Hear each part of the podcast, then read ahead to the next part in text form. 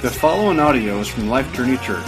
More information about Life Journey Church is available at www.lifejourneyva.com. I love the holiday season, but I feel like it's been forever since I've been able to speak to you. It's been a while since we've had community groups. But uh, nonetheless, as the year gets underway, uh, I'm excited about some of the things that God's doing here among us at Life Journey Church. We've got a, a community group kicking off. We'll talk more about that later on, but it's just so good to see you here this morning. If I've not had a chance to meet you yet, my name is Richard Boyce. I'm one of the elders here at Life Journey Church. And I have to tell you, it's been like four weeks since I've spoken to you. Uh, it's my Christmas gift to all of you. I hope you appreciate it. But uh, over the break, I had enough time to not just think about the message today. This is irritating me. I'm going to move that. But I had extra time to think about other things like me. How many of y'all thought about me this month? No? Okay, just me. All right, Jody thought about me, but it was probably because of something that I said that I shouldn't have or something. But I had a lot of time to think about me, and I found out over the break that sometimes I'm really not a fan of Richard Boyce. Seriously. I have a lot of quirks. All right, now I know that you're sitting back there saying, no, no way, not Richard Boyce, but no, seriously, I have some quirks. I don't know, maybe quirk's a bit strong. But, but there are some personality traits that I have that I, I just don't care much for. I'm, I'm a pretty introverted person. All right, and introversion and pastoral ministry don't go hand in hand very well. And you know what makes it worse? Hanging out with Walt. Where'd he go? And you're only laughing because you know where I'm going with this. Walt and I, we spend a lot of time together. Inside a staff meeting, outside a staff meeting, we make hospital visits together. Uh, we enjoy dinner together. Uh, way back in the day, we spent some time in the woods together. I mean, we're just, we're, we're friends. We hang out. But, but you know how Walt is. All right, without fail, every time we go anywhere, Walt knows everybody, or at least somebody, and they know Walt, or at least they pretend to know Walt. But you know what Walt does. When Walt finds somebody, and he's probably not even listening to me right now, that's good. But whenever Walt finds somebody that he knows, what does he do? Grabs their hand, pulls them in, gives them a big old bear hug, a, a nice, kind, caring, warm, pastoral, friendly, I care about you hug. And what am I doing? Yo, what's up? I mean, come on, y'all know it's true. And it's not because I don't like you, it's because I'm scared of you. I'm an introverted person. I like hugs, okay? I do. Hugs make me feel warm and fuzzy, they make me happy. They make my day go better. But I'm not by nature a hugger. I wish I was. Some of you are, are trying to break me of that, Leela. But you've got your work cut out for you. It's just not who I am. But it's who I'd like to be. And we find that uh, you know, journeys of introspection often reveal unpleasant landmarks because, let's be honest, the more time we spend looking at ourselves, the more flaws we find, right? Unless you're that narcissistic that you think that nothing's wrong with you. But, but the deeper we look, the more flaws we find. Some of them are surface level. Maybe we don't like the way we look, or, or maybe you were blessed with a nose like some people around here. Uh, or it could be more below the surface. It could be a personality trait, or, or you might not like the way that you think about certain things, or, or maybe you don't like certain actions and habits you have, either because you think that they're just not beneficial for you, or maybe because you think they're sinful. But, but we all have flaws, and the deeper we look, the more we find them. Most of the time, we go through life relatively content with ourselves, but sometimes we experience periods of, of uh, depression, maybe uh, turmoil, because we don't think that we're as good as the next guy, or or perhaps we're disappointed in ourselves because we know through our actions that we're nothing like Jesus. And, and as his people, that's kind of important to us, right? But if you're like me, when we find these flaws, when we find these imperfections, when we find these habits or even these sinful actions that we want to be rid of, what do we do? We, we try to muster up the courage and the resolution to do better, and, and yet the harder we try to do these things, it seems the harder we fail at trying to do them in the first place. In fact, isn't it odd that the more you fail at something, the more it actually increases the tendency to do that failing thing in the first place? I mean, come on, I know you know. Let's be honest. How many of you have already busted your 2014 New Year's resolution?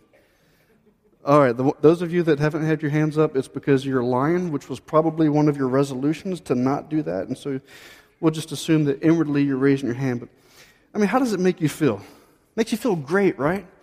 Well, if you're like me, when you set a goal and you fail at achieving that goal, I, I tend to go back into doing more of what it was that I was not wanting to do in the first place. Like eating, for example. Some of you know what I'm talking about. I'll wake up in the morning d- determined to eat right for the day. It's a fresh morning. I've got my coffee. I'm going to eat right. And then lunchtime comes around, and well, my resolve just flies out the window. And about 4,000 calories later, I'm feeling mad at myself and disgusted because, ah, dang it, I was going to eat right today.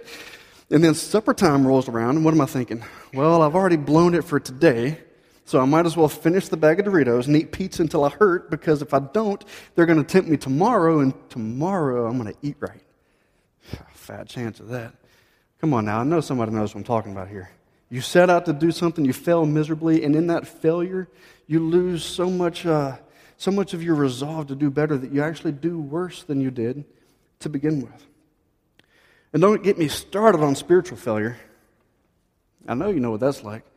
All right, God, I'm going to I'm gonna do better. I'm going to start doing this, and I'm going to stop doing this, and I'm going to start thinking this way, and, and I'm going to stop thinking this way. And, and oh, man, I'm going to do all of this for you, God. And, oh, dang it, I messed up again.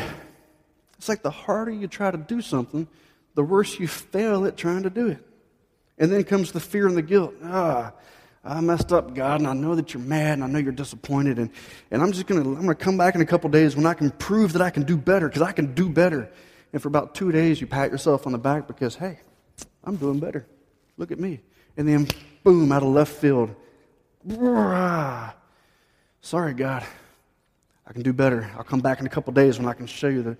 I mean, it's just a vicious cycle that we like to jump into, isn't it?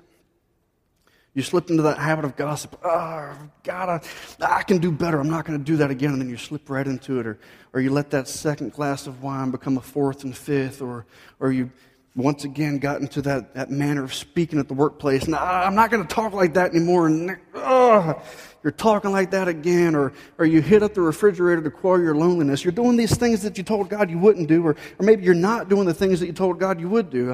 Uh, I'm going to read my Bible. And I'm not reading my Bible. And, and I didn't read extra chapters to make up for missing yesterday. And now I'm like a month behind. And I've got to read the entire Bible in like two hours. And then I, I, didn't go to church like I said I would. And oh man, they knew that I weren't there. I wasn't there last week. And well, if I show up tomorrow, then they're just going to remember, hey, you weren't here last time, so I'm just going to stay home. And, and then you haven't been in church in a month, and you're like, well, maybe it's time to look for a different church because the ones at the other church are going to judge me. And I mean, you know what I'm talking about day after day, we kind of try to make these promises that we're going to do better. We're going to start doing the things that we ought to, and we're going to stop doing the things that we ought not. And, and then we fail. And with that goes that motivation and desire to try to do better. It's vicious. We trudge from one week to the next trying to figure out, well, how does God really feel about me now? How does Jesus really feel about me when I turn my back on him? And this morning, my goal is to answer that question because I imagine it's one that we are familiar with.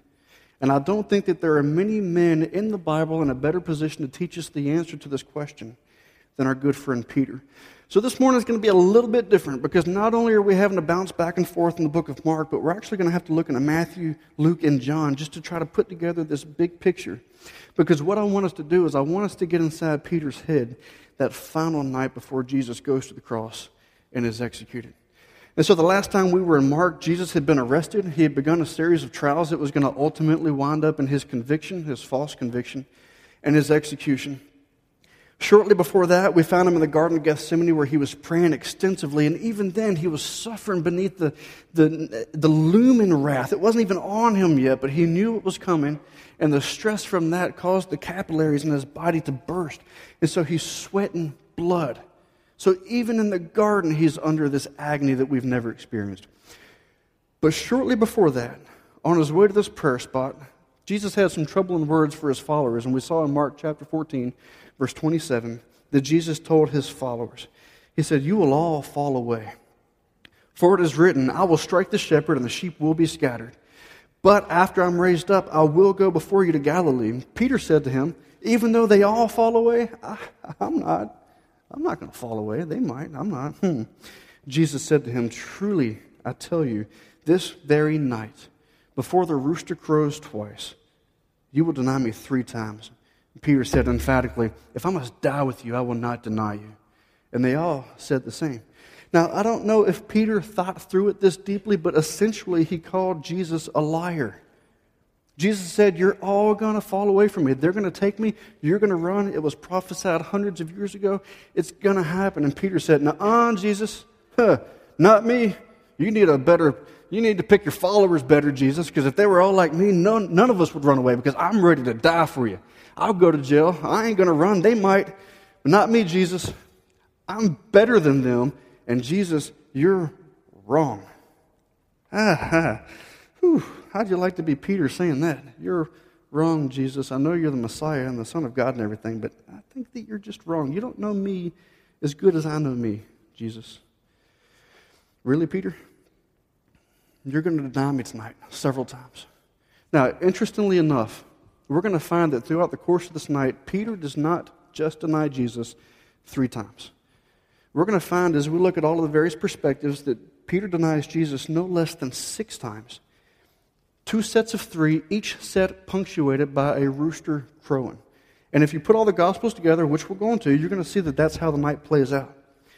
And when you dig deep enough, you're going to find that this makes perfect sense because at the Last Supper, prior to leaving and going towards the garden, Jesus told Peter, He said, Simon, Simon, Satan has demanded to have you, but I've prayed for you that your faith would not fail. And even at the supper table, Peter's belligerent.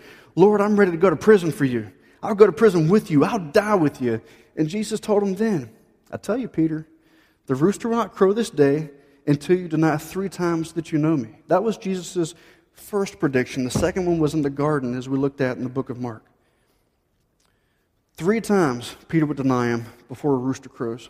Three more times Peter is predicted to deny Jesus before the second rooster crowing. Think you won't deny me, Peter? Hmm. We'll see, bud. It's going to be a rough night for you. You know, in Peter's defense, I think he believed himself. I really do think that he legit thought that he had the fortitude to stand there with Jesus. He certainly exhibited courageousness in the garden. You remember when Judas led like some thousand soldiers and priests and onlookers into this garden, walked up to Jesus, said, Rabbi, kissed him. They arrested Jesus. That's when Paul, Paul, that's when Peter took out a sword and took a swipe at Malchus, who was the servant of the high priest. And what did he do? He chopped his ear off. I mean, he's not just trying to give the, it wasn't a flesh wound. I mean, he's trying to kill this guy. He's trying to take his head off. But then something goes weird. Something, something changes in Peter because he was ready. He was ready to see this thing through. But, but something changes because Jesus said, No, not, not this way, Peter. And then he reaches out and he touches the ear, or what was left of the ear, of this high priest servant and, and heals it. It was the last miracle Jesus did before the cross, giving this man ears to hear. There's some symbolism for you. But something inside Peter changed, and he just couldn't figure out why are you doing this, Jesus? It wasn't that he doubted that Jesus was who he said he was. He believed Jesus was who he said he was. But I think that what he couldn't figure out is why, if Jesus was the Messiah and the Son of God, why is he doing this? Why aren't you fighting, Jesus? I, know you're the Messiah. You, are going to win, right? Aren't, aren't you better? What are you doing? And as the Roman soldiers arrest Jesus and he seems to be willingly going away with his hands tied in front and back, something changes and that self preservation fight or flight mechanism kicks in. But, but the problem is, he doesn't really have the option of fighting, does he? Because Jesus said, No, Peter, put away your sword. And so there was really only one option left for Peter as he watched his entire world crumble. Then Jesus be arrested. And that option was to run. So he did. And so here's how Peter's night played out. And we're going to walk through this night because I really think that many of us have not a single night that passes when we lay in our bed and we wonder, ah, what does Jesus really think about me? Because, man, I blew it today. I did that thing that I said I would, and I, I lashed out at my wife, or, or I went to that website, or I went too far with my boyfriend, or I neglected my children, or I, I did this, and, or I didn't do this. And how does Jesus really feel about me? Because no matter how hard I try, I just can't get my act together. And so we're going to walk through this night. Because I'm, I'm not here to tell you this morning that you're still screwing up. Right, come on, we know that, right? We know we're not perfect. And I'm not here this morning to tell you that the secret is to try harder. Because what happens when you try harder? It's like you fail harder, right? And so, if I'm not here to tell you how you're still messing up because you know you're messing up, and I'm not here to tell you to try harder because trying harder doesn't work, then what in the world is the secret to victory? What is the secret to that holiness that we're pursuing? But what if I told you that the secret to holiness isn't anything about trying harder? So hold on to that thought. We find in John 18 that when Jesus was arrested in the Garden of Gethsemane, he's carried to the palace of Annas, who was one of the high priests. And you know the Jewish system of religion is really messed up because there's actually two high priests in office during this time, and there's only supposed to be one. And so there's some weird tension going on between Annas and his son in law, Caiaphas, who is also the high priest. But in the meantime, Jesus is going to Annas. He's being followed at a distance by Peter and one other disciple. Now, most scholars believe that this was John.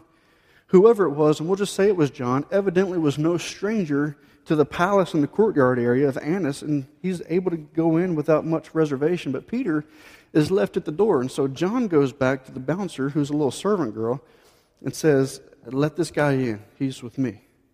And so she lets Peter in, and, and this is what she asks Peter. She says in verse 17, You also are not one of this man's disciples, are you? Now, now, get this. It seems that she already knows good and well that John or whoever this other uh, disciple was was indeed a follower of Jesus. So it wouldn't have been super courageous for Peter to say, Yeah, I am one of Jesus' followers, like my friend here, and I'll go to prison with Jesus if I need to. I mean, that wouldn't have taken a whole lot of courage. She already knew that John was a follower, so all he had to do was say, Yeah, but what, what does Peter say? Peter says, I am not. Interesting contrast because one of the last things Jesus said in the garden was, I am. And Peter says, I am not a follower of Jesus. That's denial number one. And then he walks over to the fire where some of the temple priests and the soldiers are getting warm because poor Peter doesn't want to be cold. Huh. Yeah, Jesus, I'll, I'll, I'll die for you and I'll go to jail with you, and I don't even have the courage to tell this servant girl that I'm one of your. What am I doing? You know, we drown in the shame and the guilt of our sin, but I really think that Peter is going to wind up having a pretty big trump card on what we go through. So as we follow John's account, it kind of ends there with, uh, sorry, we don't actually have the verse on screen, but, but Jesus is led from Annas to Caiaphas. Peter finds another fire pit and gets comfortable now.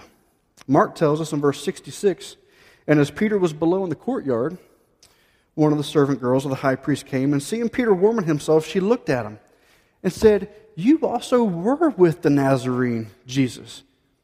But Peter denied it, saying, I neither know nor understand what you mean. I, don't know what you're talking about. I don't even understand you. Such question, very confused. Uh, no, that's denial number two. Ah, you ever been there? All right, God, uh, I know I messed up, but I'm not going to do it again. I'm doing so much better. Ah, I did it again. I feel your pain, Pete. I think we've been there before. What are you doing? John tells us that one of the servants of the high priest, a relative of the man whose ear Peter had cut off. Now, you, want to feel put on the spot? Cut somebody's ear off and then have his family member in your face. Did I not see you in the garden with him? Aren't you the clown that cut my relative's ear off? And Peter again denied it. And at once a rooster crowed. This is the first rooster crowing that Mark mentions. I don't even know if Peter paid any attention to it, but that's denial number three, punctuated by a rooster crowing. Ah, what am I doing? Again? Come on, you know what it's like. Day after day, I swear I'm going to do better. I can do this. I cannot do this. And, and we find ourselves failing and failing and failing. And, and surely by now, God's got to be done with me, right? I mean, how much more can God take? Mark tells us in verse 69 that shortly after the rooster crowed, the servant girl saw him and began to say to the bystanders, Hey, this guy was one of them. I know it. But again, he denied it. Number four, you're on a roll, Peter. So Peter leaves that fire, goes out to the forecourt area, and now he's actually able to see Jesus, arms tied, being questioned by Caiaphas. He can see him, he's watching this. And when he is there, Matthew tells us that when he went out to the entrance, another servant girl saw him. And she said to the bystanders, This man was with Jesus of Nazareth. And again, he denied it with an oath. I don't know the man. Buzz off. Stop asking me this. I don't know who he is. Number five, watching Jesus. Like watching him. I don't, I, I don't know that man. But see, by now he's been talking too much because this whole conversation is, is stretched out over a couple of hours. But he's been talking too much and his accent's starting to give him away. He must have sounded like a Virginia boy or something. Matthew, Mark, and Luke all tell us that the bystanders by now have picked up on his Galilean accent. Look in verse 70 in Mark's account. Certainly you are one of his. We can tell by your speech. It betrays you. Admit it. We know you're one of his. Why are you still denying it? You're busted, dude. And Peter begins to curse himself and swear. He says, I'll be damned if I know that man. I don't know him. Be cursed if I know him. Denial number six. And before the words are even fully out of his mouth, the sound of a rooster crowing rips through the night. And Luke tells us that at that very moment, Jesus turned and looked at Peter. Really, Peter? Really? You'll, you'll, be, cur- you'll be cursed if you know me? Peter, I'm going, I'm going to be cursed on the cross because I love you. And something inside Peter breaks because he sees Jesus looking at him. He hears the rooster crowing the second time. He thinks back to the predictions of Jesus and he realizes, I have blown it. There's no coming back from this. I wonder if Jesus, I mean, I just can you imagine that look between Jesus and Peter? When Peter curses himself and says, Let my soul rot in hell if I know the man.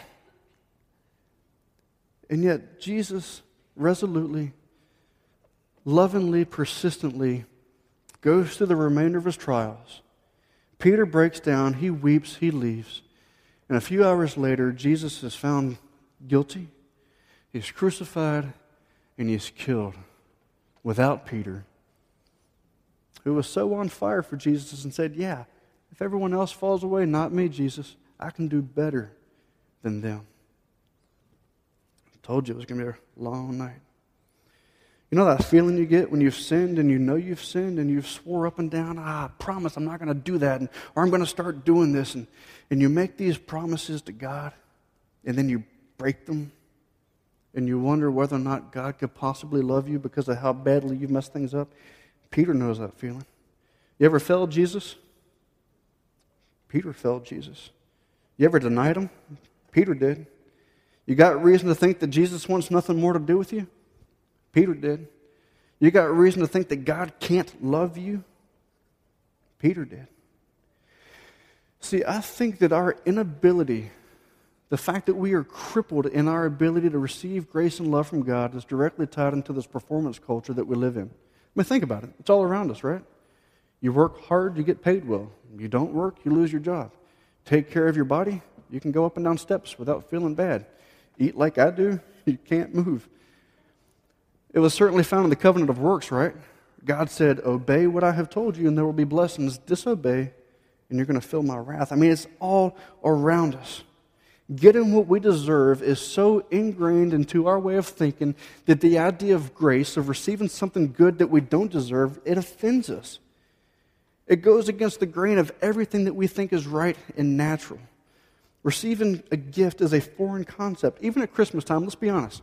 How many of you have ever gotten a surprise gift from somebody that you didn't give a gift for, and you don't even feel right taking the gift because you're too busy feeling guilty that you didn't get them something? You don't want something for nothing. It's not the way we're wired because the way we're wired is busted. It's broken. Grace grace is counterintuitive. Grace messes the system up. Grace destroys religion. Religion says you've got to do better. Grace says you don't have to do anything. Religion says I'm a failure. Grace says I see no failure. If anyone has legit reason to think that they have irreparably destroyed their bond with Jesus, it's Peter. All right, can we agree on that? If there is anyone that ever has any right to feel that Jesus ought to be done with them, it's Peter. One of his closest friends, one of his most loyal followers. And at the end of Jesus' life, all Peter could say is, I swear to you on my soul, I don't know that guy. I've got nothing to do with him. Whatever he's done, whatever he's going through, let him do it by himself. You know why I like Peter? Because I'm Peter. You're Peter. We're all Peter. We've all been there. No matter how hard we try, no matter how resolute we are, no matter what books we read or conferences we go to or, or sermons we listen to, when we think that we're going to do better and we're going to, we're to make Jesus happy and finally we're going to be the follower that he's called us to be, and, and what do we do? It's like two minutes after we've got that buzz going, we fail him. We're all Peter. Too often, and too many failures, we're left broken and weeping, wondering whether or not Jesus could really, really want to be our friend. But you know, this isn't a story about us. It's not even a story about Peter. It's a story about Jesus who has the ability, no, the delight, the delight in pouring out grace onto people who deserve it least. After the resurrection, we see a beautiful reconciliation between Peter and Jesus. John records this for us in John chapter 21. Now, I don't know if John gives us the full extent of the conversation, but I'm wondering if it may have gone something like this. We've got a video that we're going to watch that might make things click for us a little bit. Grace wrecks everything, doesn't it? See, Peter went on to be one of the foundational elders in the church of Jerusalem. He preached a sermon about Jesus on the day of Pentecost that led to the conversion of some 3,000 souls. He wrote scripture. Was Peter perfect? No, not by a long shot.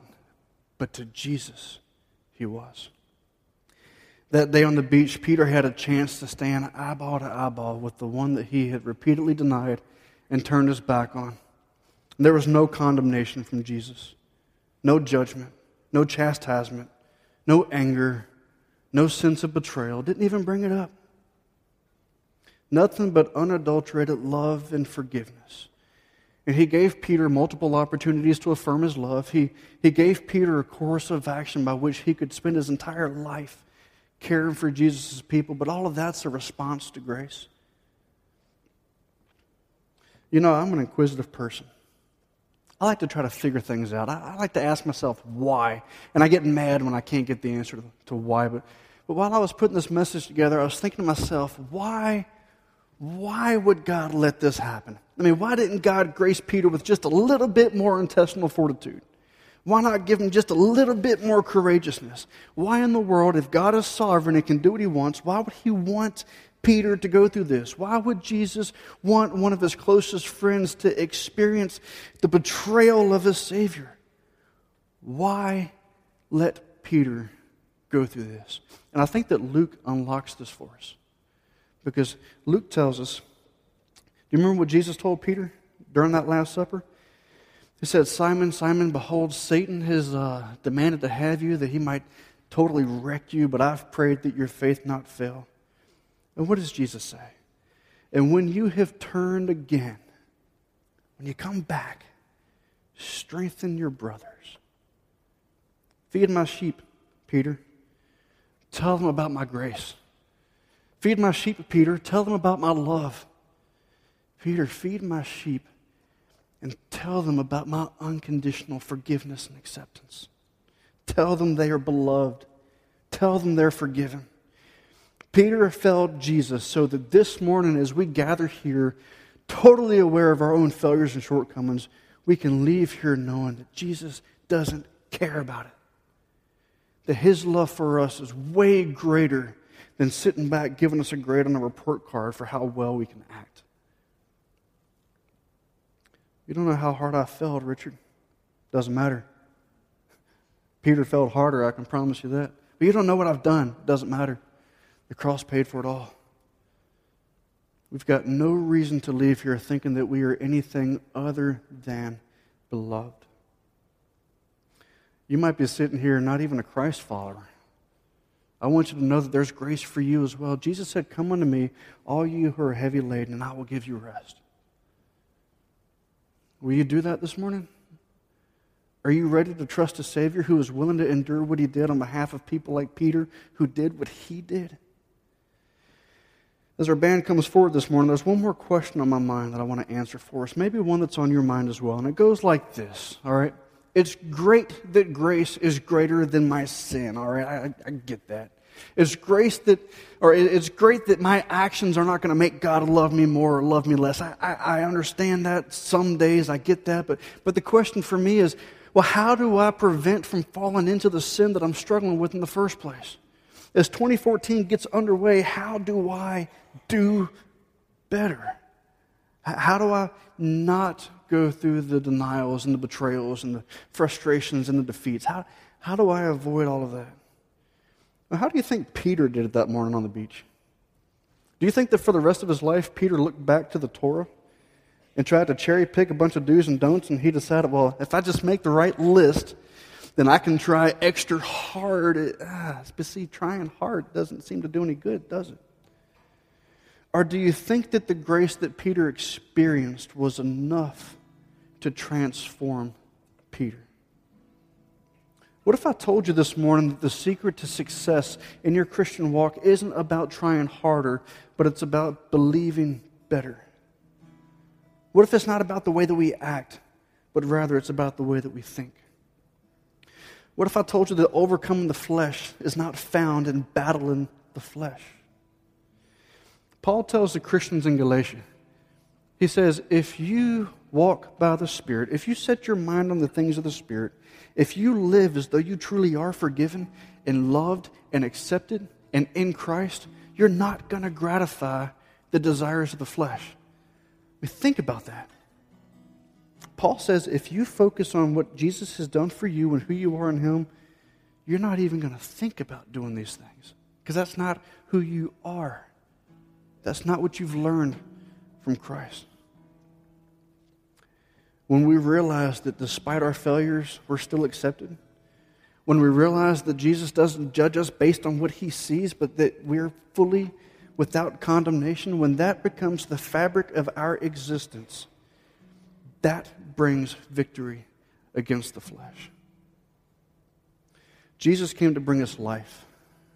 Jesus came to bring us freedom. And as we enter into another year, I want our journey marker to be burned into the very core of our heart. The journey marker is this the thought that I want you to take home. Seeing Jesus in yourself comes only by seeing Jesus. You follow me there? Because we want to see more of it, right? We don't want to experience the ups and downs. We don't want to fall into that habit or that pattern or that way of thinking or acting that we know is not best for us. We know we've not learned that from Christ. But you're not going to succeed in getting rid of that by trying to do battle against it. Victory comes by setting your eyes on the one who fought and won that battle for you. You want to do better? that might actually mean doing less. Progression in our Christian walk is a byproduct of seeing Jesus, not in mustering up the resolve to try harder. You can try. Trying is good, I guess. But when you fail, where does that leave you? If you want to see Jesus in yourself, you're only going to get it by seeing Jesus. And so I would ask in the quietness of your heart that your prayer to God for this year be this Father, I just want to see Jesus. I want the reality of the gospel to be the fire that burns within. Because if that is what you set your mind to, then you're not going to have to worry about the temptation to do otherwise. You're not even going to give it a second thought. The heart that is set on Christ cannot rebel against him. Can't do it. So, what are you going to do this year? Are you going to try harder? As one theologian says, the only effort that we ought to make in our Christian walk is the effort to believe better what has been done for us and what is true of us. And that's counterintuitive. That bothers me. All right, I'm going to go out there and I'm going to do better kind of guy. Just hearing that, that I don't have to do anything other than believe, and through that comes transformation, it sounds weird. It sounds foreign. But we know from personal experience that simply writing out a list and doing our best to do it doesn't cut the mustard. Jesus said, It's not about that. I've done that for you. Will you believe that this morning? We're going to pray. Walt and I are going to be here in the front. If you have any questions, if you want to know what it means to really trust Christ, we'd be glad to talk with you. But in this time of response, as we sing a last song to God, I just ask you to ask God to let it be made known to you. who you are and what He has done for you. So, Father, we thank you this morning for your grace. Father, though our flesh would fight against it, we're grateful that grace is sufficient, not just for salvation, but for life. Father, the things that we think about are the things that move us to action. Our thoughts motivate us. Is it really as simple as simply thinking about your son? Paul says it was. Father, there's a part of our flesh that feels like we've got to perform better. Father, I think that it's truly based on a desire to be more like Christ. And I'm not saying that we ought not desire to be more like Christ, but what if it doesn't come by simply trying? What if it comes by resting? What if it comes by setting our mind on the things of the Spirit? What if it comes by abiding in Jesus and letting fruit be a natural byproduct of that. Father, we want to roll up our sleeves. We want to get to work. We want to figure out what's right, what's wrong, and pursue it and, and reject it. But, Father, could it really be as simple as living in the reality of the gospel? Father, I pray that you would continue to change the way that we think. Paul says, be transformed. How? By the renewing of your mind by the realization that in Christ you are satisfied. That it's no longer up to us to do anything. We're your children. You've chosen us, you've adopted us. You have cast our sins as far from us as the east is from the west. And yet, Father, so much of our life is consumed with sin management when our focus ought to be on it is finished. So, Father, continue to change us, stir us to good works. But, Father, let that be a worship. Let that be an outflow of the grace that we're in full awareness of. Father, as we press into the new year, I pray that you would continue to use Life Journey Church to spread your fame, to spread the message that in Christ is full forgiveness and acceptance. It's not about us, never was. It's always about you. It's in Christ, let me pray this morning. Amen. Thank you for listening to this message from Life Journey Church. Feel free to distribute this podcast, but please do not charge for it or alter it in any way. For more information about Life Journey Church, visit us at www.lifejourneyva.com.